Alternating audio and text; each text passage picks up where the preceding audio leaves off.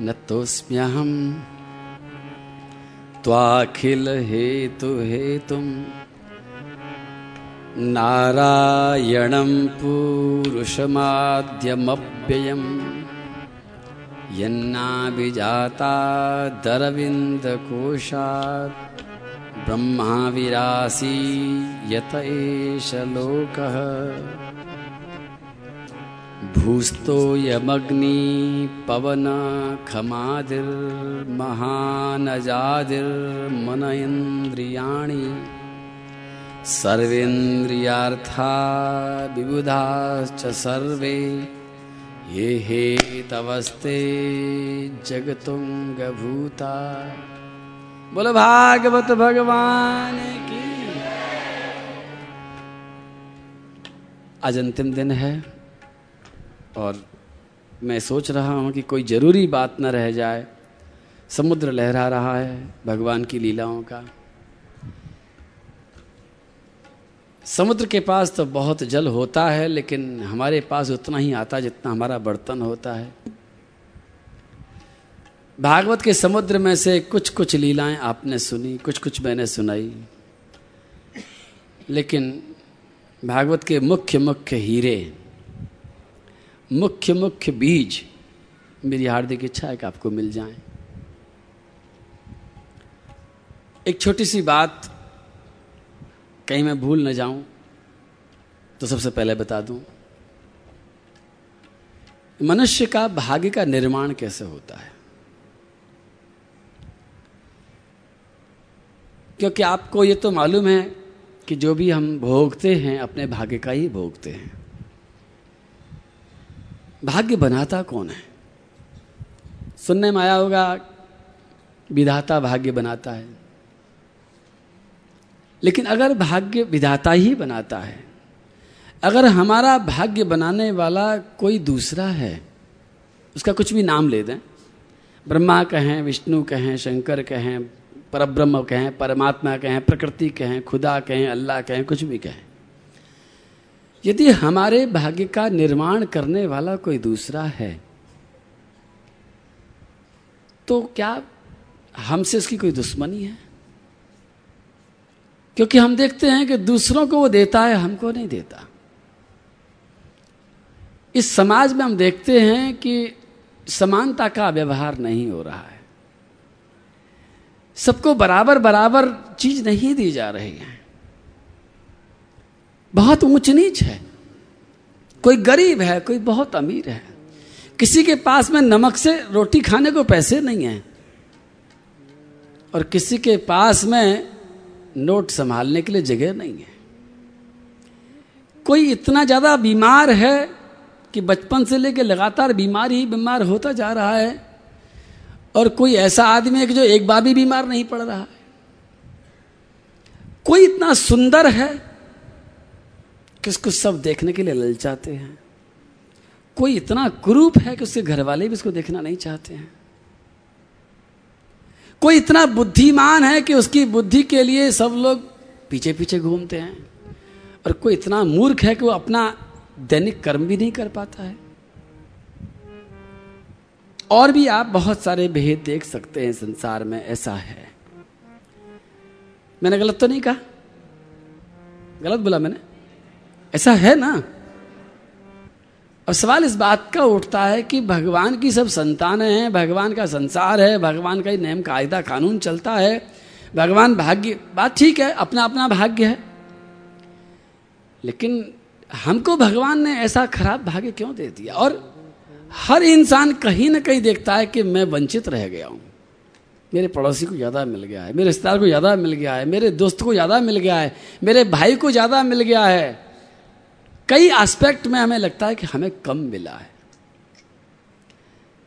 भाग्य को दोष देते देते ज़िंदगी बीत जाती है। आज आओ इस भाग्य का निर्णय करें कि भाग्य बनता कैसे है। भगवान को गाली देने से पहले और भाग्य को गाली देने से पहले और भाग्य को कोसने से पहले और हाथ की लकीरों को कोसने से पहले ये देख लें कि लकीर बनती कैसे है, भाग्य बनता कैसे है, भगवान किस आधार पर हमारे भाग्य का निर्माण करते हैं। तो मैं छोटा सा एक उदाहरण देता हूँ। एक आप कल्पना कीजिए कि कोई घर है, उस घर में चार बेटे हैं, माँ है, पिता है। माँ उन चारों बेटों को, सगी माँ है, इसलिए पक्षपात नहीं करती है, उन चारों को बराबर खिलाती है। घर गरीब है, इसलिए घर में दूध का इंतज़ाम नहीं है। रूखी रोटी खा करके बच्चे पढ़ रहे हैं। लेकिन माँ जानती है कि दूध में ताकत है। माँ कहीं से, किसी से मांग करके एक बछड़ी लेकर के आई है। उस बछड़ी को लगातार मेहनत करके चरा चरा करके इंतज़ार करती है कि वो कब गाय बने और कब वो दूध दे और कब मेरे बच्चे गाय का दूध पिए। कई साल के बाद में जब वो बछड़ी गाय बन गई है और उसने दूध देना शुरू किया है तो माँ बहुत खुश है और माँ ने दूध निकाला है। गाय ने खूब दूध दिया है और माँ अपने पड़ोसियों को देखती थी कि सब अपने अपने बच्चों को दूध पिलाते हैं, खीर खिलाते हैं, रबड़ी खिलाते हैं। आज तक वो कभी दूध नहीं पिला पाई, खीर नहीं खिला पाई, लेकिन आज का दिन बहुत अच्छा दिन था। उसने खीर बनाई, चावल डाले, शक्कर डाली, केसर डाली इलायची भी डाली। बहुत शौक से, पता नहीं कहाँ कहाँ से जुगाड़ करके उसने चार कटोरे खीर के तैयार कर दिए और चारों बच्चों को एक एक खीर का कटोरा दे करके वो इंतज़ार करने लगे कि मेरे बच्चे खीर खाएँगे। भगोने में अभी और भी है। पहले ये खा लें, मैं और दूँगी इनको। उन चार में से तीनों ने बड़े प्रेम से उस खीर को चाट चटकारे लेकर के खा लिया। लेकिन एक ने जैसे ही होठ लगाया, उसको खीर पसंद नहीं आई, उसने खीर का कटोरा फेंक दिया। यहाँ से अब शुरुआत होती है। माँ क्या करेगी? माँ क्या कर सकती है? माँ केवल दुखी होगी कि इस नालायक ने मैंने कितनी मेहनत, कितने सालों की मेहनत के बाद इसको खीर खिलाने का पूरा का पूरा इंतज़ाम किया और इसने खीर फेंक दी। हो सकता है कि माँ रात भर परेशान रहे। थोड़ा डांटे, थोड़ा डपटे, थोड़ा समझाए, सिखाए कि बेटा खा, इस खीर में ताकत है। मैंने खीर और बना रखी है, लेकिन जिस बच्चे ने खीर का कटोरा फेंक दिया है, क्या उस बच्चे को माँ दोबारा खीर खिलाएगी? लेकिन बाकी जो तीन बैठे हैं, जिन्होंने अपना खीर का कटोरा खाली कर दिया और माँ से कहा, माँ, आज का दिन तो बहुत सुखमय दिन है। हम भी माँ पड़ोसियों को देखते थे, आज आपने ऐसी बढ़िया खीर खिला दी है, माँ। आपको बारंबार प्रणाम है, आपको बारंबार धन्यवाद है। बचा हुआ भगोने का जो सामान है भगोने की जो खीर है, वो उन तीनों को ही मिलने वाली है। और तीनों वो खीर खा के सो गए हैं। एक ने खीर फेंक दी है, एक ने खीर नहीं खाई है। माँ भी चिंतित है। अगला दिन माँ सोचती है, शायद इसको चावल की खीर पसंद नहीं है। मैं इसके लिए किसी और चीज़ की खीर बना दूँ? लौकी की खीर बना दूँ? किसी दिन वो लौकी की खीर बनाती है, किसी दिन वो साबूदाना की बनाती है, किसी दिन वो मखाने की बनाती है, रोज उसे खीर बना बना करके देती है और वो बच्चा रोज़ाना खीर के कटोरे फेंक देता है। फिर सोचती है, माँ, कि शायद खीर नहीं खा सकता है तो रबड़ी खिलाऊं। रबड़ी भी फेंक देता है। दही जमा के देती, दही भी फेंक देता है। माँ रायता बना के देती रायता ही फेंक देता है। दूध के जितने प्रकार के व्यंजन बन सकते हैं, वो माँ सब बना बना करके देती जा रही है, वो फेंकता जा रहा है। वो खाता ही नहीं है। माँ बेचारी थक गई है। दिन पर दिन बीत गए हैं। तीन सब कुछ खा रहे हैं, चौथा कुछ नहीं खा रहा है। उसको पता नहीं क्या पसंद है। उसको अंकल चिप्स पसंद है। कुरकुरे पसंद हैं। चाउमीन खाएगा, खीर नहीं खाएगा, वो भी थोड़ा सा ही खाएगा। और आप सोच लीजिए कि उस घर में तीन साल के बाद में आप गए हैं, आप सब लोग। उस घर में तीन साल के बाद आप जब गए हैं तो आप देखते हैं कि घर में चार बच्चे हैं। तीन पहलवान जैसे हैं, चेहरा लाल कश्मीरी सेब की तरह चमक रहा है। एकदम हँसते हैं, मुस्कुराते हैं, प्रसन्न भी हैं, स्वस्थ भी हैं, लेकिन चौथे की आँख गड्ढे में जा चुकी है। चौथा जब खड़ा होता तो चक्कर आते हैं उसको। चौथे का दिमाग चलता नहीं है। पढ़ाई में भी कमज़ोर हो गया है, खेलने में भी कमज़ोर हो गया है, बिल्कुल पतला दुबला है हड्डी हड्डी दिख रही हैं। आप क्या कहोगे? मालूम है? आप यही कहोगे कि लगता है ये चौथा इसका बेटा नहीं है। लगता है चौथा नौकर है। कोई कहता, नहीं नहीं नहीं, नौकर नहीं, इसका बेटा है। अच्छा सौतेली माँ का बेटा होगा। ये इसकी सौतेली माँ होगी शायद। इसको नहीं खिलाती कुछ भी। अब आपसे पूछ रहा हूँ, आपका अनुमान सही है क्या? आप जो देख रहे हैं दूर से दूर से देख करके तो यही दिख रहा है कि तीन तो अट्टे कट्टे हैं और चौथा अट्टा कट्टा नहीं है। आप समझ लीजिए, इस संसार में भी यही कहानी हुई है। संसार में भगवान के ही सब बच्चे हैं, भगवान के ही सब औलाद हैं, भगवान के ही सब बेटे हैं, लेकिन इतना फ़र्क है कि वो माँ, जो साधारण स्त्री है, वो खीर खिलाते खिलाते शायद दो महीने में थक जाएगी। लेकिन भगवान ऐसी माँ है जो जन्म भर थकने का नाम नहीं लेता है। वो रोज तुम्हें एक न एक कटोरा ला करके देता है। वो आज भी नहीं थका है, लेकिन हम लगातार लात मारते जा रहे हैं। लेकिन काय का कटोरा, खीर का कटोरा नहीं, अवसर का कटोरा, अवसर की थाली। भगवान आपको और हमको रोज़ाना अनेक अनेक तरह के अवसर देता है। अच्छे अच्छे अवसर देता है। आज तक आपने पहचाना नहीं, लेकिन मेरे हाथ जोड़ करके विनती है कि आज के बाद में, क्योंकि एक चीज़ मेरे बताने से रह गई थी, मैं सोच रहा था कि मैं क्या चीज़ भूल रहा हूँ। अवसर को पहचानना, आप भूल मत जाना, क्योंकि अवसर दोबारा लौट करके नहीं आता है। खीर, मैंने उदाहरण के लिए बोल दिया खीर का नाम, खीर कीमती नहीं है। खीर दोबारा बन जाएगी। लेकिन जो अवसर आपके सामने आज आया है, वो ज़िंदगी में दोबारा आने वाला नहीं है। कोई चीज़ दोबारा लौट करके नहीं आती है। एक बार जो चीज़ सामने से चली गई, जिस तरह से क्रिकेट का खिलाड़ी, फील्डिंग करने वाला वो खिलाड़ी, बल्ले से लगी हुई गेंद को पकड़ने के लिए भागता है कि अगर एक बार भी वो ज़मीन पर गिर गई तो फिर भागना बेकार है। वो ज़मीन पर गिरने से पहले ही लपकनी पड़ती है।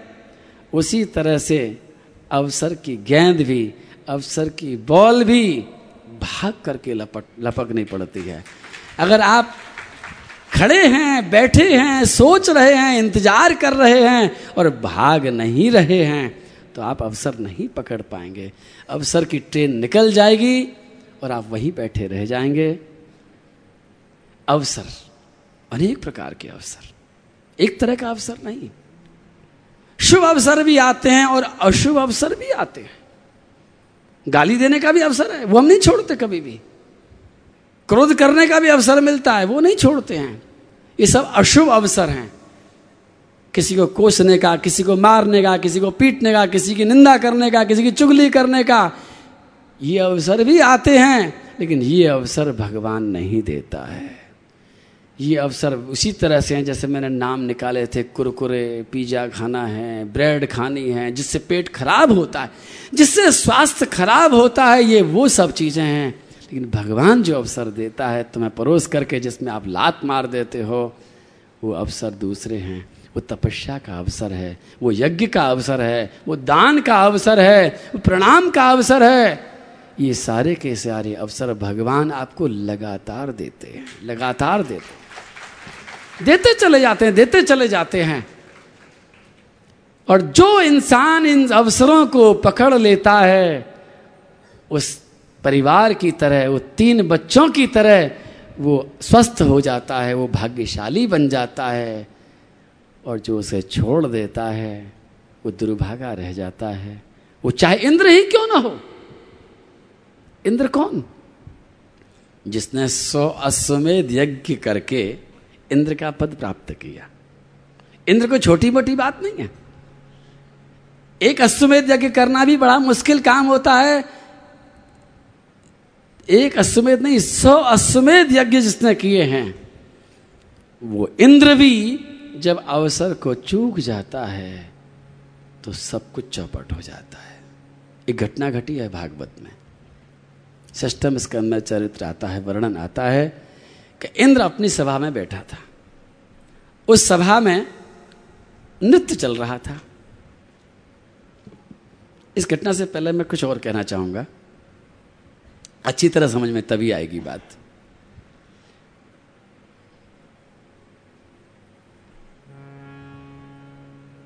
सोच रहा हूँ, कैसे बताऊँ आपको? तुम्हारा नाम पारस ही ना? मेरे को फ़ोन नंबर दोगे अपना? पेन भी नहीं, जरा पेन भी देना, मैं फ़ोन नंबर आपका लिखना चाहता हूँ जरा सा। आ जाओ, मेरे पास ऊपर आ जाओ।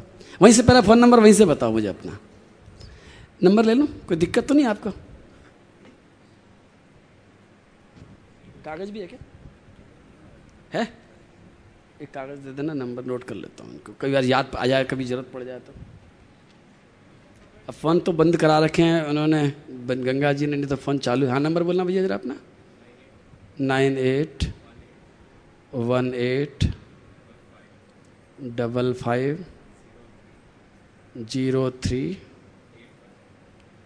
eight five.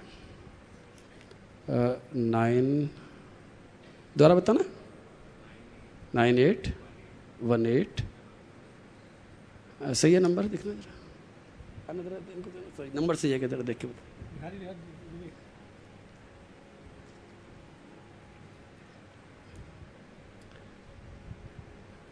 सही नहीं है? ये कह रहे हैं सही नहीं है लिखा मैंने। अच्छा ऊपर आ जाओ बताओ मुझे यही बता दो माइक बता दो क्या गलत है भाई? ये लो माइक पकड़ो बताओ इसमें क्या गलती करी मैंने भाई। इसमें लिखा है nine one double eight zero double five three five eight. Digits वही हैं लेकिन ऑर्डर सही नहीं है। नंबर तो वही लिखा मैंने भाई। तुमने नाइन बोला ना? हाँ जी। नाइन लिखा मैंने? जी। वन एक बार है ना? वन एक बार। वन एक बार लिखा। एट कितनी बार है? एक एट दो बार है। एट दो बार लिखा ना? हाँ जी। ज़ीरो एक बार है। ज़ीरो एक बार। डबल फाइव एक बार? जी। नहीं तीन बार फाइव है ना? तीन बार लिखा थ्री एट फाइव हाँ जी। ठीक है। नंबर मैंने वही लिखा है रॉन्ग नंबर बता रहे हैं, ये गलत आदमी है रॉन्ग नंबर नहीं लिखा है मैंने। नंबर तो मैंने सही सही लिखा है, लेकिन आगे पीछे कर दिया है। नंबर नहीं लगेगा ना? क्या हुआ, वहाँ भी क्या? बोलो कन्हैया लाल की जय। क्या हो गया भाई साहब? कोई मेरे से गलती होगी तो मुझे बताओ भाई साहब।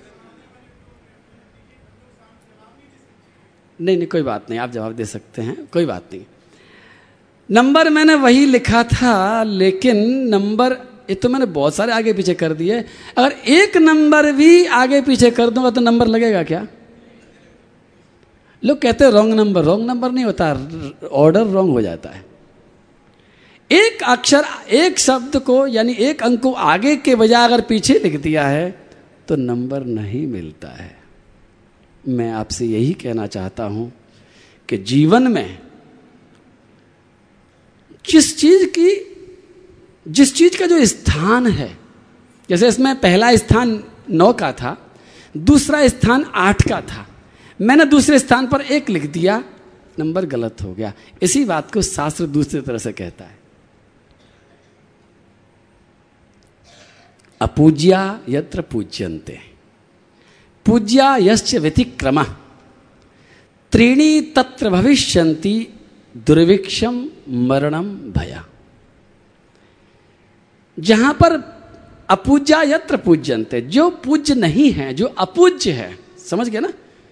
जो अपूज्य है, उसकी जहाँ पूजा होती है, और पूज्य की पूजा नहीं होती है, वहाँ पर तीन काम ज़रूर होते हैं। त्रीणी तत्र भविष्यंति दुर्भिक्षम मरणम भय। दुर्भिक्ष का मतलब है, वहाँ पर बरकत नहीं होगी। दुर्भिक्ष का और बड़ा मतलब है कि जहाँ सूखा पड़ेगा, अकाल पड़ेगा, लोग भूखे रहेंगे।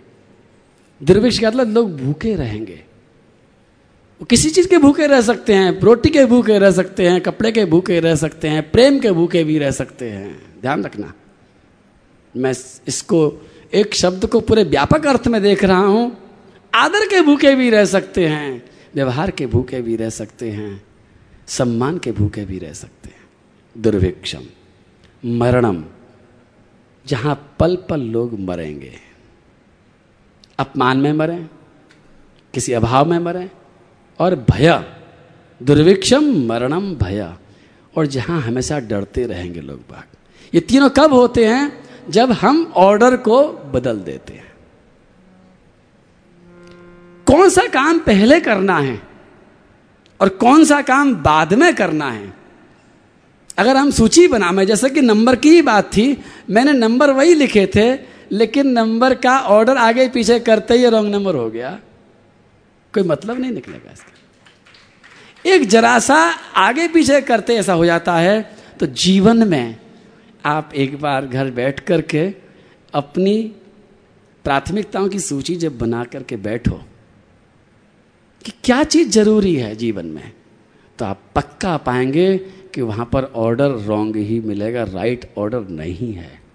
इसीलिए हमारा जीवन में तीनों चीज़ भी हैं, दुर्भिक्ष भी है, मरण भी है और भय भी है। देवराज इंद्र ने एक छोटी सी गलती करी थी। अब चलते हैं उसी देवराज इंद्र के पास। देवराज इंद्र बैठे हैं, सभा लगी हुई है, बाजे बज रहे हैं, संगीत चल रहा है, उर्वशी नाच रही है। आनंद आ रहा है। स्वर्ग की सभा है, सुधर्मा सभा है, और उस समय पर गुरुदेव उस सभा में प्रवेश करते हैं। इतनी सी बात। ऑर्डर बदल गया। इंद्र ने सोचा, गुरुजी आए हैं। उठूं क्या? प्रणाम कर लूँ क्या? तुरंत उसके पास में बैठे देवता ने कहा कि, देखिए महाराज इंद्र, कितना आनंद आ रहा है, कितना सुंदर नृत्य चल रहा है। और ये गुरुजी समय से नहीं आए, थोड़ी देर पहले आते, या थोड़ी देर बाद में आते। अब ऐसे समय पर आए हैं कि आप इनको प्रणाम करने के लिए खड़े होंगे और ये सारा संगीत बंद हो जाएगा। संगीत के बंद होते ही वो ठुमका बंद हो जाएगा। ठुमका बंद होते ही जो एक क्षमा बंधा हुआ है, सब गुड़ गोबर हो जाएगा। ऐसा करिए कि गुरुजी कहीं भागे थोड़ी जा रहे हैं। गुरुजी आएँगे, शासन पर बैठ जाएँगे, और जब नाच पूरा हो जाएगा तो प्रणाम कर लेना बाद में। कोई बुरी बात तो नहीं है। आपसे पूछ रहा हूँ, कोई बुरी बात थोड़ी है? ठीक है ना?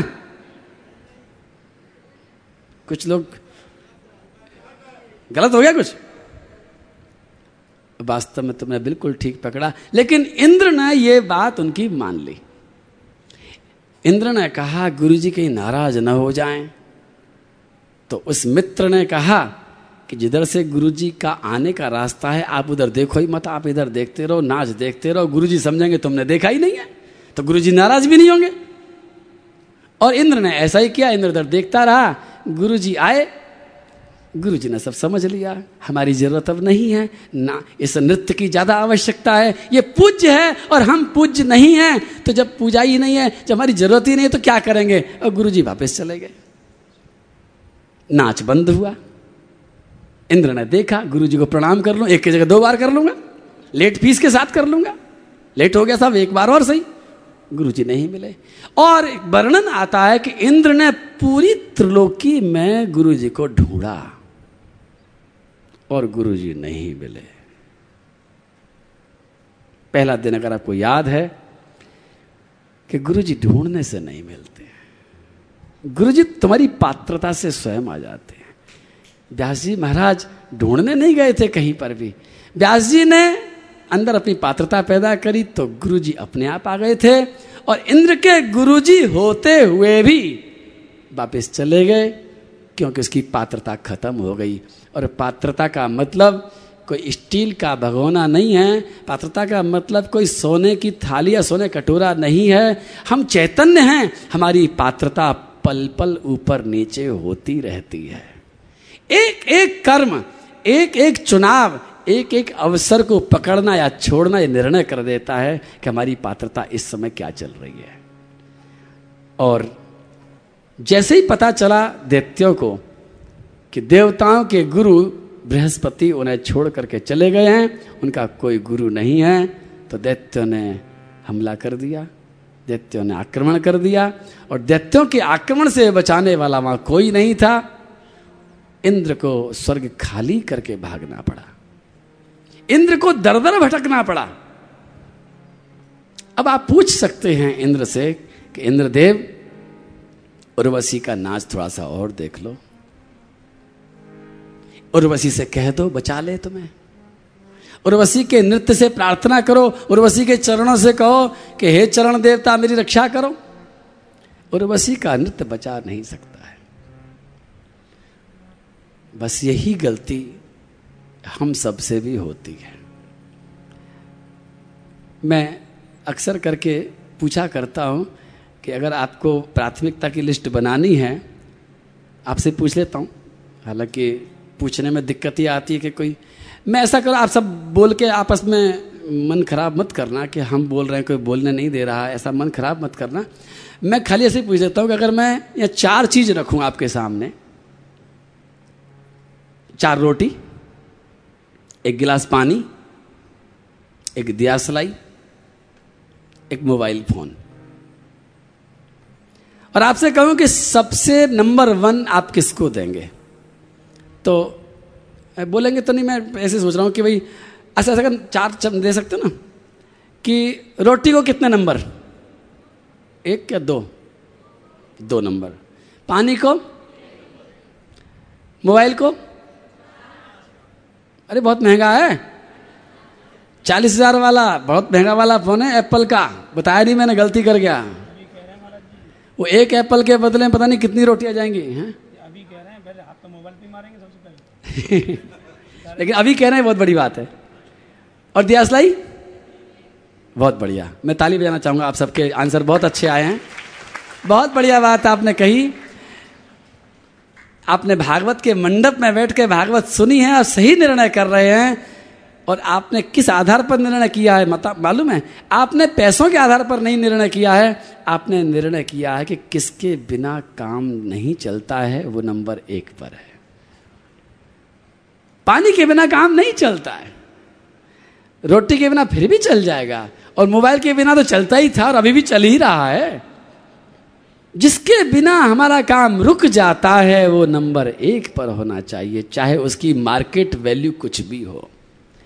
लेकिन आपका थोड़ा सा ऑर्डर थोड़ा सा ठीक कर दूँ कि जिस दियासलाई को तुमने नंबर तीन पर रखा है, उसको एक नंबर पर रख लेना। क्यों? क्योंकि अभी आप रोशनी में बैठे हो, इसलिए आपको दियासलाई की कीमत का पता नहीं चला। दिन में दियासलाई कीमत का पता नहीं चलता है, लेकिन आप कल्पना करो कि आप किसी रात्रि में, अंधकार में, अपने ही कमरे में हैं और रोशनी नहीं हो रही है और पानी का मटका रखा है, लेकिन बिना रोशनी के आप पानी नहीं पी पाओगे। आप कहोगे, महाराज, हम तो पी लेंगे, टटोल टटोल के चले जाएँगे। अरे, टटोल टटोल के भी नहीं पी पाओगे भाई। एक आदमी था, किसी सेना में, सैनिक के रूप में था रात को ड्यूटी लगी थी उसकी। सुबह सुबह चार बजे अपने शिविर में जब आया तो भूख लगी। दियासलाई जला करके मोमबत्ती जलाई। फिर अपने थैले को टटोला, खाने की कोई चीज़ मिले तो चार खजूर मिले। उसने एक खजूर काटा चाकू से, उसमें एक कीड़ा निकल आया, फेंक दिया। फिर दूसरा खजूर काटा, उसमें भी कीड़ा निकला, वो भी फेंक दिया। फिर तीसरा खजूर काटा, उसमें भी कीड़ा निकला, उसको भी फेंक दिया। अब भूख बहुत ज़ोर की, एक खजूर बचा है, क्या करे? उसने एक काम किया, फूंक मार के पहले मोमबत्ती को बुझाया। फिर काटा उसको। लेकिन क्या आप भी ऐसी करोगे? पानी के मटके में सांप है कि बिच्छू है, कि कांतर है, कि मकड़ी है, क्या है? ये देखोगे कैसे? रोशनी सबसे पहले चाहिए और मैं उस रोशनी की बात ही नहीं करता हूँ। जीवन में अज्ञान के अंधकार को मिटाने की रोशनी श्री गुरुदेव देते हैं। इसलिए हम सबसे पहले यहाँ के गुरुदेव को ही प्रणाम करते हैं। इंद्र के पास कितनी ही शक्ति हो, इंद्र कितना ही पुण्यशाली हो, लेकिन जब उस दीपक को जो रोशनी देने वाला दीपक है, गुरु गुरु का अर्थ है अंधकार में प्रकाश करने वाले। जो अंधकार में प्रकाश करने वाले जो गुरु हैं, जब उसका सम्मान वो खत्म कर देता है तो कष्ट ही कष्ट आते हैं लगातार। लेकिन बात यहाँ हो रही अवसर की कि अवसर उसे मिला था प्रणाम करने का, और चूक गया, और बहुत बड़ी विपत्ति में चला गया। प्रणाम करने का अवसर आपके घर में, आपके माता पिता अगर आए हैं कहीं बाहर से और टेलीविज़न में कोई बहुत कीमती सीरियल चल रहा है तो इंद्र की कथा को याद कर लेना। टीवी का सीरियल आपको आशीर्वाद नहीं देगा। वो आपकी रक्षा नहीं करेगा। लेकिन माता पिता को किया गया प्रणाम। आप ये मत सोचना कि बाद में कर लेंगे, अभी पिताजी को आराम से बैठ जाने दो। नहीं, प्रणाम तो उसी समय करा जाएगा। प्रणाम ऐसी चीज़ नहीं जो बाद में करने की हो। अवसर तो जो भी हो तुरंत। एक भजन गाता हूँ मैं। मेरा मन कर रहा है। आप कहें तो गा दो। अवसर जैसा हमें मिला। जाने फिर ऐसा हो न हो। अवसर जैसा हमें मिला। जाने फिर ऐसा हो न हो। कान्हा को मन में बसाओ, कन्हैया के हो के रहो। कान्हा को मन में बसाओ, कन्हैया के हो के रहो। अवसर जैसा हमें मिला, जाने फिर ऐसा हो न हो। अवसर जैसा हमें मिला। जाने फिर ऐसा हो न हो। कान्हा को मन में बसाओ, कन्हैया के हो के रहो। कन्हा को मन में बसाओ, कन्हैया के हो के रहो। राधे श्याम कहो, हरि नाम कहो। राधे श्याम कहो, हरे नाम कहो। कहो कहो कहो रे हरि नाम कहो। कहो कहो कहो रे हरे नाम कहो। ध्रुव की कहानी बहुत पुरानी। ध्रुव की कहानी बहुत पुरानी। हमको यही समझाए। हमको यही समझाए। छोटा हो या बड़ा खोटा हो या खरा छोटा हो या बड़ा खोटा हो या खरा प्रभु सबको अपनाए। प्रभु सभी को अपनाए। सुन के गुहार ध्रुव की पुकार। सुन के गुहार ध्रुव की प्रकार। प्रेम बस दौड़े चले आए। प्रेम बस दौड़े चले आए। प्रभु का भजन होकर मगन। प्रभु का भजन होकर मगन करता है जो सुख पाए। करता है जो सुख पाए। अवसर जैसा हमें मिला, जाने फिर ऐसा हो न हो। अवसर जैसा हमें मिला, जाने फिर ऐसा हो न हो। कान्हा को मन में बसाओ, कन्हैया के हो के रहो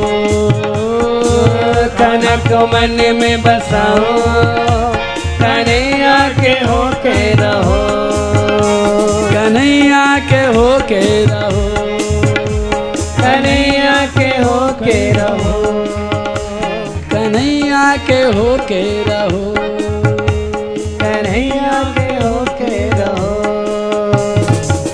कन्हैया लाल की जय। अवसर बहुत तरह के मिलते हैं। तपस्या का अवसर मिल जाए तो उसे भी पहचान लेना चाहिए। कष्ट सहने का जब मौका मिले तो उसको बुरी चीज़ न मान करके समझ लेना कि तपस्या करने का अवसर मिला है। एक जेल में कुछ लोग बंदी बने थे तो चार लोगों को एक जगह जाकर के दिन भर उनको एक काम करना था। पत्थर तोड़ने थे कैदियों को। चारों लोग पत्थर तोड़ रहे अलग अलग धूप में तपते हुए। एक आदमी ने आकर के एक से पूछा, क्या कर रहे हो? उसने कहा, सजा काट रहा हूँ। मुँह उतरा हुआ है, बहुत दुखी चेहरा है। दूसरे से पूछा जाकर, क्या कर रहे हो? बोले, अपने भाग्य के दोषों को भोग रहा हूँ और क्या करूँ? मेरे भाग्य में यही लिखा हुआ है। तीसरे से पूछा, क्या कर रहे हो? तीसरे ने कहा, पता नहीं क्या पाप किए थे कि बस पापों को काट रहा हूँ। एक ने कहा, सजा काट रहा हूँ, एक ने कहा, पापों को काट रहा हूँ। एक ने कहा, अपने भाग्य को काट रहा हूँ। चौथे के पास जाकर के पूछा, वो मुस्कुरा रहा था, गुनगुना रहा था, भगवान का नाम भी ले रहा था। उसने मुस्कुरा के कहा, मैं भगवान का मंदिर बना रहा हूँ। क्रिया ती चारों की एक जैसी है। चारों ही कैदी हैं, चारों को ही पत्थर तोड़ने हैं। बचने का उपाय भी नहीं है, चारों ही पत्थर तोड़ेंगे। लेकिन एक अपने पाप को काट रहा है, एक सजा को काट रहा है, एक भाग्य को काट रहा है और एक मंदिर बना रहा है। जो मंदिर बना रहा है, जिसके मन भाव है, मुझे मंदिर बनाने का सौभाग्य मिला, शंकर जी का मंदिर बनाने का सौभाग्य मिला है तो समझ लीजिए कि वास्तव में उसका तो मंदिर ही बन रहा है, उस सौभाग्य को ले रहा है, अवसर को नहीं जाने दे रहा है। अवसर भगवान आपको खूब देते हैं। जरा से चूके, एक बार युधिष्ठिर जी के पास एक ब्राह्मण आया। और उससे पहले घटना घटी कि जब यासु यज्ञ पूरा हुआ तो बैठे बैठे सब बातें कर रहे थे। बहुत अच्छा यज्ञ हुआ, बहुत अच्छा यज्ञ हुआ, बड़े अच्छे इंतज़ाम थे, बड़ी लोग तारीफ़ कर रहे हैं। ऐसा आज तक नहीं हुआ। भगवान श्री कृष्ण बोले कि ऐसा तो होना ही था। अरे भाई, दान करने के लिए कर्ण जो बैठा था, जहाँ दान भी कर्ण दान करने के लिए बैठा हो, वहाँ तो सब काम अच्छा हो नहीं है। अर्जुन को बहुत बुरा लगा। अर्जुन ने तुनक करके कहा, अपने जेब में से दान कर रहा था क्या? अरे सारा पैसा हमने दिया उसको। खजाना हमारा। और खाली बैठे बैठे दान कर रहा था, उसको इतना क्रेडिट देते हो, उसको इतना श्रेय देते हो? भगवान ने कहा, अर्जुन, पैसा होने से ही दान नहीं करता आदमी। दान करने के लिए हिम्मत चाहिए। और मैंने कुछ सोच करके ही कर्ण को दान वाले पद पर बिठाया था। क्योंकि अगर दान करने वाला कंजूस निकल आता है तो सारा यज्ञ बेकार हो जाता है। दान की दीवार को लांग करके कोई विपत्ति कभी नहीं आ सकती है। दान एक दीवार बनाता है। और तुम्हारे इस यज्ञ पता नहीं कितनी विपत्ति आने वाली थी, लेकिन कर्ण ने इतनी अच्छी तरह से दान किया था कि कोई बाधा नहीं आई। अर्जुन ने कहा, मैं नहीं मानता। ठीक है, कर्ण ने दिया, हमें भी तो आता दान करना, वो आपने हमको नहीं बैठा, हम बैठाते, हम भी दान कर देते। हम कौन से कंजूस हैं? कन्हैया ने कहा, अर्जुन, काय गुस्सा करता है? बात हो गई, बात खत्म हो गई बात छोड़ इस बात को, अब मैं जो कह रहा हूँ, तू नहीं मानता, मत मान, चल। उसके कुछ दिन बाद ये घटना घट गई, एक ब्राह्मण ने आकर के युधिष्ठिर जी से कहा कि मुझे आपसे कुछ मांगना है। युधिष्ठिर जी ने कहा, बताओ, क्या चाहिए आपको? ब्राह्मण हो। हाथ जोड़ के खड़े होकर के पूछा, बताओ, क्या चाहिए? ब्राह्मण ने कहा कि, मैं अपने भगवान को रोज़ाना अपने हाथ से भोजन बना के भोग लगाता हूँ। मैं किसी और के हाथ का भोजन नहीं लगाता। और मेरा नियम है कि मैं अपने भगवान को किसी और लकड़ी जला करके भोग नहीं लगाता हूँ। मैं चंदन की लकड़ी जला करके ही भोग बनाता हूँ। और कई दिन हो गए हैं, मुझे चंदन की सूखी लकड़ी मिल नहीं रही है। युधिष्ठिर जी ने कहा, अभी मंगाते हैं? कौन सी बड़ी बात है? अभी मंगाते हैं। सेवकों से कहा, जल्दी जाओ, बाज़ार में किसी भाव मिले चंदन की सूखी लकड़ी लेकर के आओ। ब्राह्मण ने कहा, राजा साहब, बाज़ार में अगर मिलती होती तो मैं कहीं ना कहीं से जुगाड़ कर लेता। बाज़ार में लगातार बरसात हो रही है और किसी के पास भी बाज़ार में सूखी चंदन की लकड़ी नहीं है। राजा ने कहा, नहीं, हम कोशिश करते हैं। कोशिश करी। घंटे, दो घंटे में सेवकों ने कहा कि साहब, बाज़ार में सूखी चंदन की लकड़ी नहीं मिल रही है। युधिष्ठिर जी ने कहा, ब्राह्मण देव, अब तो क्या करें? कोई इंतज़ाम अब तो नहीं कर सकते हैं, लेकिन अब एक दिन आप किसी तरह से भी अपने भगवान को फल भोग लगा दो और आप आज फल खा लो, कल हम ज़रूर कोई इंतज़ाम करेंगे। ब्राह्मण ने कहा, ठीक है, एक दिन और सही। वहीं श्री कृष्ण बैठे थे। श्री कृष्ण ने उस ब्राह्मण से पूछा कि, विप्रदेव आप चंदन की सूखी लकड़ी मांगने के लिए कर्ण के पास भी गए थे क्या? ब्राह्मण ने कहा, नहीं, कर्ण के पास तो नहीं गया मैं, क्योंकि कर्ण तो छोटा राजा है। राजा भी क्या, वो तो बहुत छोटा इंसान है। राजसु यज्ञ करने वाले, चक्रवर्ती सम्राट हैं युधिष्ठिर जी। जब युधिष्ठिर जी ही नहीं दे सकते हैं तो कर्ण कहाँ से दे देगा? भगवान ने कहा, नहीं, दे नहीं देगा, बात नहीं हो रही है। बात ये पूछ रहा हूँ, आप गए थे कि नहीं गए थे? बोले नहीं मैं तो नहीं गया। भगवान ने कहा, देखो, अब यहाँ तो कल तक कोई इंतज़ाम होगा नहीं। तुम भी खाली हो, मैं भी खाली हूँ। रथ भी खाली है। चलो, एक चक्कर लगा आते हैं। मांग लो। अगर मिल जाए तो बहुत अच्छी बात है, नहीं तो वापिस आ जाएँगे। ब्राह्मण ने कहा, आपकी मर्ज़ी, चलो। अर्जुन, तुम भी चलो। अर्जुन बोला कि, जब बाज़ार में चंदन की लकड़ी मिल ही नहीं रही है तो कर्ण पैदा कर देगा क्या? बार बार कर्ण का नाम लेकर के मिर्ची लगाते हो, मेरे को जलन होती है इतनी ज़्यादा। बार बार कर्ण की बात करते हो। भगवान ने कहा, तू मिर्ची मिर्ची मत लगा, तू आराम से बैठ, रथ में मैं रथ हाँक रहा हूँ, चल के घूम के आते थोड़ा सा। अर्जुन को बैठा लिया, ब्राह्मण देव को बैठा लिया, रथ चल पड़ा और चलते चलते यात्रा करते करते कर्ण के महल से थोड़ी दूर पेड़ों के झुरमट में रथ को रोक लिया। भगवान ने कहा कि हम आगे नहीं जाएँगे, हमारे संबंध अच्छे नहीं है इस समय। हमारा रथ खड़ा हुआ है, आप जाओ। अगर आपको चंदन की सूखी लकड़ी मिल जाए तो आपका काम हो गया। और नहीं मिला तो वापिस आ जाना। हमारा रथ खड़ा हुआ वापिस चले चलेंगे। ब्राह्मण देव गए। मुख्य द्वार से प्रवेश किया। प्रवेश करते ही उन्होंने देखा कि कर्ण उस समय घोड़े पर सवार होने के लिए तैयार खड़ा है। वीर वेश धारण कर रखा है। हाथ में तलवार है। कंधे पर धनुष लटक रहा है। पीठ पर तरकस कसा हुआ है। और शिकार खेलने के लिए जाने को एकदम एकदम तैयार ही है। जैसे ही कर्ण ने देखा कोई ब्राह्मण आया है, उसने तुरंत उनको चरणों में प्रणाम किया। ब्राह्मण देव, क्या आज्ञा है? ब्राह्मण ने अपनी कहानी शुरू करी। मैं अपने ठाकुर जी को चंदन की लकड़ी में भोग लगाया करता हूँ।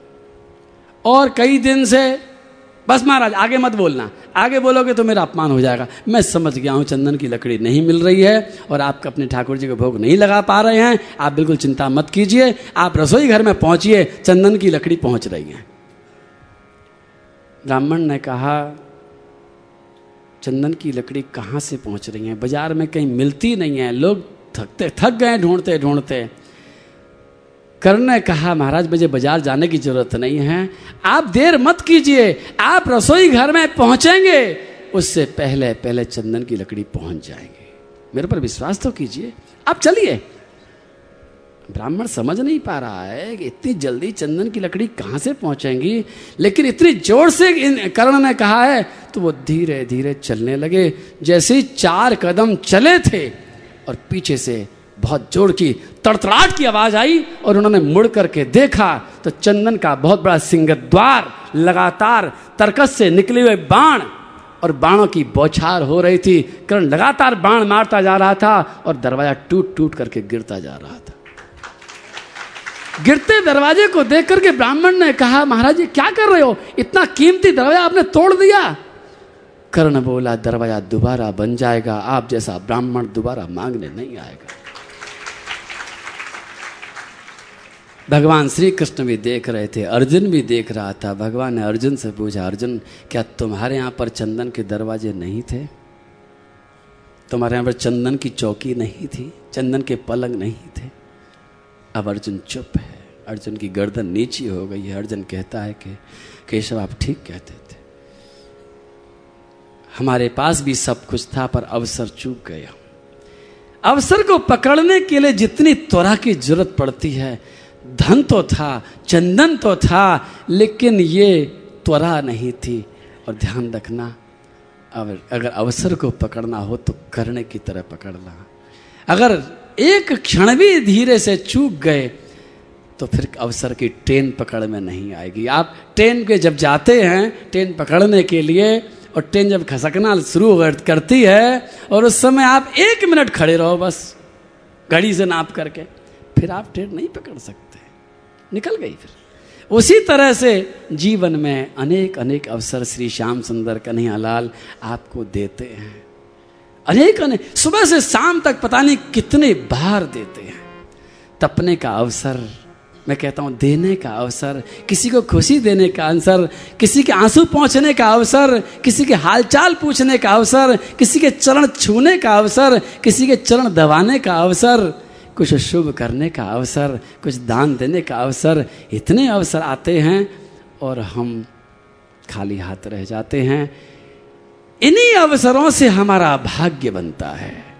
अवसर को पकड़ करके ही भाग्य बना करता है। अवसर को पकड़ लेना और भगवान पर इतना विश्वास कर लेना, आओ। अवसर जैसा हमें मिला, जाने फिर, बस। यही बात। अगर हमने सोचा कि फिर होगा ये सब कुछ तो नहीं पकड़ पाएँगे। मैं कहता हूँ, भजन तो कहता है, जाने फिर ऐसा हो ना हो, पर मैं कहता हूँ, ऐसा दोबारा कभी नहीं होगा।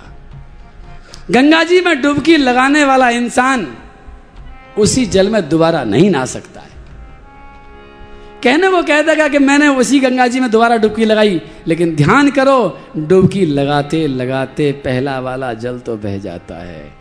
दोबारा दूसरे ही पानी में डुबकी लगाएगा, पहले पानी में डुबकी नहीं लगा सकता है। उसी तरह से इस समय की गंगा तो बहती चली जा रही है। आप दोबारा सोचो कि दोबारा ऐसी कथा हो जाए, ऐसी तो नहीं होगी, और ही तरह की होगी। जो आज हुआ है, वो भविष्य में फिर कभी नहीं होगा। कभी नहीं हो सकता। और जो आज के अवसर को छोड़ देता है, वो फिर आने वाले अवसरों की पूरी कतार को ही छोड़ देता है। पूरी कतार ही, पूरी चैन ही टूट जाती है।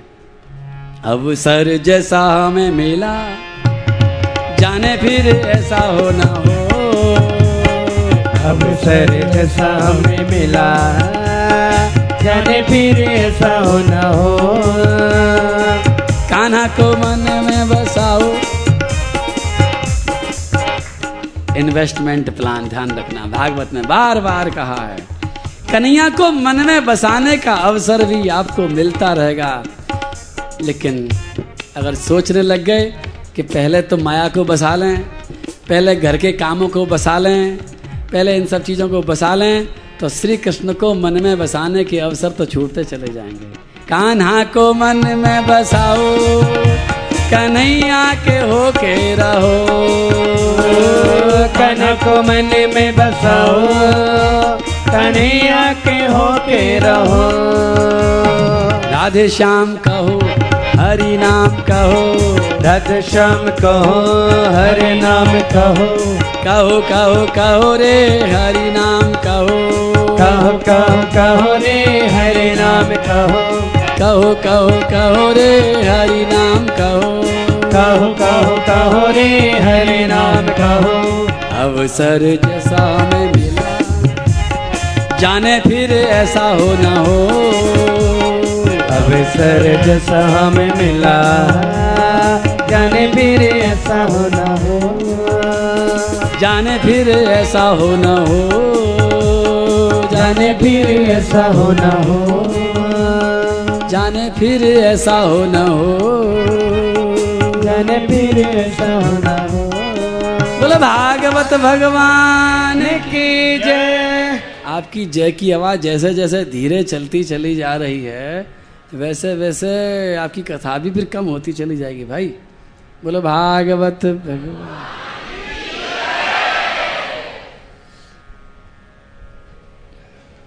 मैंने कल कहा था और आज फिर दोहरा देता हूँ। कि वास्तव में भागवत कथा अभी आपकी मेरे ऊपर ड्यू है। कभी दोबारा इससे भी बड़ा अवसर भगवान आपको दे और फिर दोबारा से ज़्यादा समय लेना। अब की बार तीन से सात वाला जो बना दिया ना, ये बड़ी ये मेरे से गलती हो गई। गलती आपसे नहीं हुई, पर मेरे से कहा कि सब आसनसोल वाले लोग इससे ज़्यादा सुन ही नहीं सकते। मैंने कहा, फिर क्या करें? जितनी सुना उतनी ठीक है। लेकिन आप देखो ना, चार घंटे, तीन से चार कितने घंटे? चार घंटे। चार घंटे में आपका बीच में वो चाय नाश्ता भी है, जाना भी, आना भी, प्रश्न पूछना भी है, फिर मंगलाचरण की कथा तो रह कहाँ गई? इसलिए कोई बात नहीं है। अभी आपने सैंपल पीस देख लिया है, कभी और आपको भी मैंने आपका सैंपल भी मैंने देख लिया है। मैं तो डर रहा था कि मैं आसनसोल में जाऊँ, कि नहीं जाऊँ, कथा करूँ, कि नहीं करूँ, पता नहीं वहाँ के लोग सुनेंगे, कि नहीं सुनेंगे। आ, सब कह रहे थे कि वहाँ कोई नहीं सुनेगा आपके इतने नियम कायदे कानून है कोई कथा नहीं सुनेगा आपकी। मैंने कहा भाई चाहे कोई सुने या नहीं सुने नियम तो हमारे यही रहेंगे। नियम में कोई बदलाव हम नहीं करेंगे। एक आदमी आकर एक को सुना देंगे लेकिन आप तो एक नहीं अनेक आ गए हो। और आपको ये नियम बुरे लगे क्या? नाराज़ तो नहीं हो? इन पार्षदों से गुस्सा तो नहीं हो? इनके लिए क्या मन में निकल रही है? बदुआ निकल रही है कि दुआ निकल रही है? दुआ निकल रही है। और इसके साथ साथ में ये जो हमारे मुख्य यजमान हैं वंसल जी वंसल परिवार, इनके लिए क्या निकल रहा है मन में से? मैं प्रश्न पूछूँगा। आज ऐसा है कि गंगा जी, किधर है गंगा जी, पता नहीं। आज रोज तो सवाल गंगा जी पूछती हैं। आज मैं पूछूँगा, मैं सोच करके आया हूँ। पूछूँ? अभी नहीं पूछूँगा, लेकिन पूछूँगा मैं आज।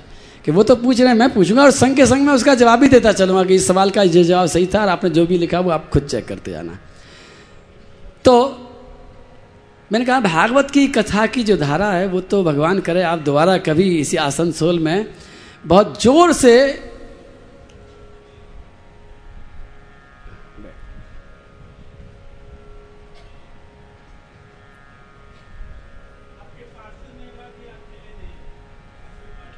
अच्छा अच्छा, अच्छा।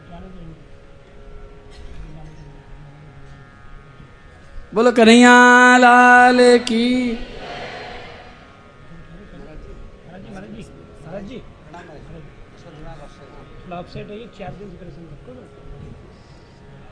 कोई बात आइए आप तो कथा सुनिए।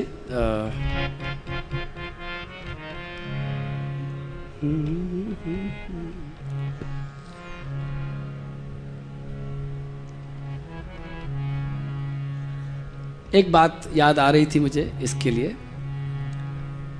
एक बार एक राजा था। उसका एक नौकर था और उसे बहुत प्यार करता था।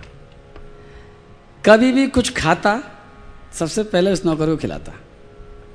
कोई मिठाई, कोई फल, रोटी, सब्ज़ी, कुछ भी, उसकी थाली लगाती रानियाँ तो रानी को नहीं खिलाता। सबसे पहले उस नौकर को खिलाता। कोई गुलाम, ऐसा था, उसका बड़ा भक्त था। सबसे पहले तू खा। वो खा ले, उसके बाद खाए। जैसे ठाकुर जी को भोग लगाते ना, ऐसा समझ लो कि वो ठाकुर जी थे उसके। एक बार दोनों के दोनों जंगल में जा रहे थे। पैदल चलते चलते चलते चलते। अचानक दोनों को भूख लगी। बहुत देर हो गई थी चलते चलते। रास्ता में कुछ मिला नहीं खाने को तो भूख लगी बड़ी ज़ोर की। दोनों देखने लगे खाने की कोई चीज़ मिल जाए। अचानक उनको एक जंगल में पेड़ दिखाई पड़ा। उस पेड़ पर एक सेव जैसे आकार का एक फल लटक रहा था। केवल एक ही फल था। फल देखते ही राजा ने फल तोड़ा। बगल में खंजर लटक रहा था, खंजर निकाला। खंजर से उसने उसकी फांकें करी। पहली फांक अपने उस गुलाम को दी। ले, खा। उसने वो फांक खाई। राजा ने कैसी लगी? मालिक, बड़ा स्वाद लगी। एक और दो ना। राजा को लगा, बहुत ज़्यादा भूखा है। एक और दे दी। मालिक, बड़ी स्वाद लगी। एक और दो ना। फिर तीसरी फांक दे दी। तीसरी भी खा गया। मालिक, बहुत स्वाद लग रही एक और दो ना। चौथी, पांचवी, छठवीं, सातवीं भी खा गया। आठ ही फांक बनाई थी उसने। आठवीं अंतिम फांक रह गई राजा के पास में। राजा ने कहा, बेशर्म की हद होती है भाई। तू भी भूखा है, मैं भी भूखा हूँ। सारा का सारा तू ही खा जाएगा तो मैं भूखा मरूँगा क्या? मालिक, बहुत स्वाद है। ये अंतिम भी दे दो मेरे को। अरे मैं भूखा मरूं क्या? बोले, नहीं नहीं नहीं, आप भूखे नहीं मरोगे, लेकिन ये दे दो, बहुत स्वाद नहीं दे दो। राजा ने कहा, नहीं देता। इतनी स्वाद है, और दूसरा फल भी नहीं है। कम से कम चख तो लू मैं। इतनी स्वाद स्वाद कर रहा है तो। नहीं मालिक, आप मत चखो, मुझे दे दो। और उसने राजा के हाथ में झपट्टा मार करके वो अंतिम थांक भी छुड़ा ली। और छुड़ा करके जब वो खाने को तैयार हुआ तो राजा ने एक मुक्का पीछे से मारा और उसके हाथ से राजा ने छुड़ा ली। राजा जी कम थोड़ी था। अरे गुलाम तो गुलाम ही है। राजा ने उस फांक को छुड़ा करके जैसे ही मुँह से लगाया तो भयंकर कड़वा जहर, भयंकर कड़वा फल। राजा ने थू थू करके कहा, नालायक कहीं के तू कहता था, बड़ा स्वाद बड़ा स्वाद बड़ा स्वाद, इतना जहर है खाया जा रहा है। ने कहा मालिक। मुझे मालूम था आपको कड़वा लगेगा, पर मुझे कड़वा नहीं लग रहा था। इसीलिए मैं मांग रहा था आपसे। तुझे कड़वा क्यों नहीं लग रहा था? बोले, मैं फल को नहीं देख रहा था, फल खिलाने वाले हाथ को देख रहा था। इस हाथ ने मुझे हज़ारों बार खिलाया। हज़ारों बार मीठा खिलाया मैं उस हाथ की मिठास को देख रहा था कि हज़ारों बार जब मीठा मैंने खाया, कभी शिकायत नहीं करी तो आज इस कड़वे की शिकायत क्या करूँ? और मालिक, मैं नहीं चाहता था कि आप उसे खाएँ। मुझे तो स्वाद आ रहा था, क्योंकि मैं आपके हाथों की मिठास को देख रहा था। आपको स्वाद नहीं आता। मैं इस कथा को सुनाते हुए आपसे एक बात कहता हूँ कि राजा को तो मालूम नहीं था। राजा तो गैर जानकारी में कड़वा फल खिला रहा था और वो नौकर लगातार खा रहा था। लेकिन हमारा जो मालिक है, जो श्याम सुंदर है, जो परब्रह्म परमात्मा है, वो उस राजा की तरह अनजान नहीं है। लेकिन वो जब आपको मीठे फल खिलाता है और मीठे फल आप बड़े प्रेम से खाते हो और कभी कभी वो आपके हित के लिए, जैसे माँ दूधी पिलाती है, चाट भी खिलाती है, रबड़ी भी खिलाती है और कभी कभी माँ नीम की चटनी या काढ़ा बना करके या कोई कड़वे दवाई भी देती है तो बच्चे के हित के लिए ही देती है। अगर माँ की दी हुई कड़वी दवाई बच्चे ने खा ली है तो बच्चा स्वस्थ रहेगा। उसी तरह से ये परब्रह्म परमात्मा हमें मीठे फल भी देता है, मीठी थाली भी परोस करके देता है, और कभी कभी उस थाली में दवाई भी डाल देता है। तो जैसे वो नौकर उस राजा के हाथ की सुंदरता को, हाथ के मिठास को देख करके खा रहा था। उसी प्रकार हमको भी राजा का दिया हुआ, भगवान का दिया हुआ हर अवसर हमें अंगीकार करना चाहिए, हर दिया हुआ फल बड़े स्वाद से खाना चाहिए। अगर ऐसा आपने कर लिया है तो मेरा दावा है कि आपको डॉक्टर के यहाँ चक्कर नहीं लगाना पड़ेगा। वो देता है। वो दवाई दे देता है। वो किसी भी रूप में आपको दवाई दे देता है। आपको इंसुलिन के इंजेक्शन लगवाने की ज़रूरत नहीं पड़ेगी। अगर आपने भगवान का भेजा हुआ किसी आदमी का कड़वा वचन अगर सुन लिया है तो इससे बड़ा इंसुलिन दुनिया में कोई बना नहीं पाया आज तक। वो इंसुलिन ही है। आपने किसी की कड़वे व्यवहार को, आपने किसी की कड़वाहट को भगवान का दिया प्रसाद और भगवान की दी हुई दवा मान करके गटक लिया है और मुस्कुरा दिया है। तो मेरा दावा है कि आपके शरीर की सारी बीमारी वो ठीक करेगा और उससे बड़ा दुनिया में कोई वैद्य नहीं हो सकता। ध्यान रखना। लेकिन आश्चर्य की बात है कि उसकी दी हुई दवाई हम थूक देते हैं और फिर लाइन लगा करके पैसे, वो बिना पैसे देता है। और दवाई की जब माँ दवाई खिलाती है, कड़वी भी खिलाती है, नीम की पत्ता भी खिलाती है तो बाद में बेटे से कहती, बेटे, तू इसे खा ले, बाद में मिश्री भी खिलाऊँगी तेरे को। बाद में तू जो कहेगा, सो करूँगी। भगवान की दी हुई कड़वाहट को हम जब स्वीकार करते हैं तो भगवान कहता है, अब मिठास मैं दूँगा, चिंता मत करना। लेकिन वो जो डॉक्टर जो हमारे पेट भी काट देता है, इंजेक्शन भी लगा देता है, कड़वे कड़वे कैप्सूल भी दे देता है, और उसके बाद में क्या करता है, वो तो लेता ही लेता है। उसके हृदय में तो कोई प्रेम नहीं होता है। उसके न पास में हृदय है, न प्रेम है, न कोई ज़िम्मेदारी है। आपका केस बिगड़ गया तो वो जिम्मेदार नहीं। आपको दवाई रिएक्शन कर गई तो वो जिम्मेदार नहीं। आपको दवाई ने फ़ायदा नहीं पहुँचाया। कितने केस में देखता हूँ कि अच्छे भले गए थे छोटा सा इलाज कराने के लिए, गलत दवाई खा खा करके। और अनेक अनेक बीमारियों को पाल ली है। मेरी विनती है छोटी मोटी के मना नहीं करता हूँ। डॉक्टरों को मेरा प्रणाम स्वीकार हो। आपके बीच में कोई डॉक्टर साहब बैठे हों तो मैं चरणों में प्रणाम करता हूँ उनको। उनका विज्ञान गलत नहीं है, उन्होंने बहुत मेहनत करी है। लेकिन उस मेहनत से पहले भगवान के दिए हुए अगर उस प्रसाद को आप पालें। उस अवसर को पहचानो। बड़े चौकन में रह करके पहचानो। जब भगवान कोई चीज़ जब देता है तो ध्यान से देखो कि उसके अंदर क्या छिपा करके दिया है। कोई खजाना तो छिपा करके नहीं दिया। बोल कन्हैया लाल श्री सुखदेव जी महाराज, आइए भागवत के उस प्रसंग को भी कुछ सुनाऊं मैं आपको। श्री सुखदेव जी महाराज, भागवत में श्री कृष्ण के बाल चरित्र का वर्णन करते करते, रासलीला का वर्णन करते हैं। जय राधा माधव, जय कुंज बिहारी, आओ हम गाते हैं थोड़ा सा।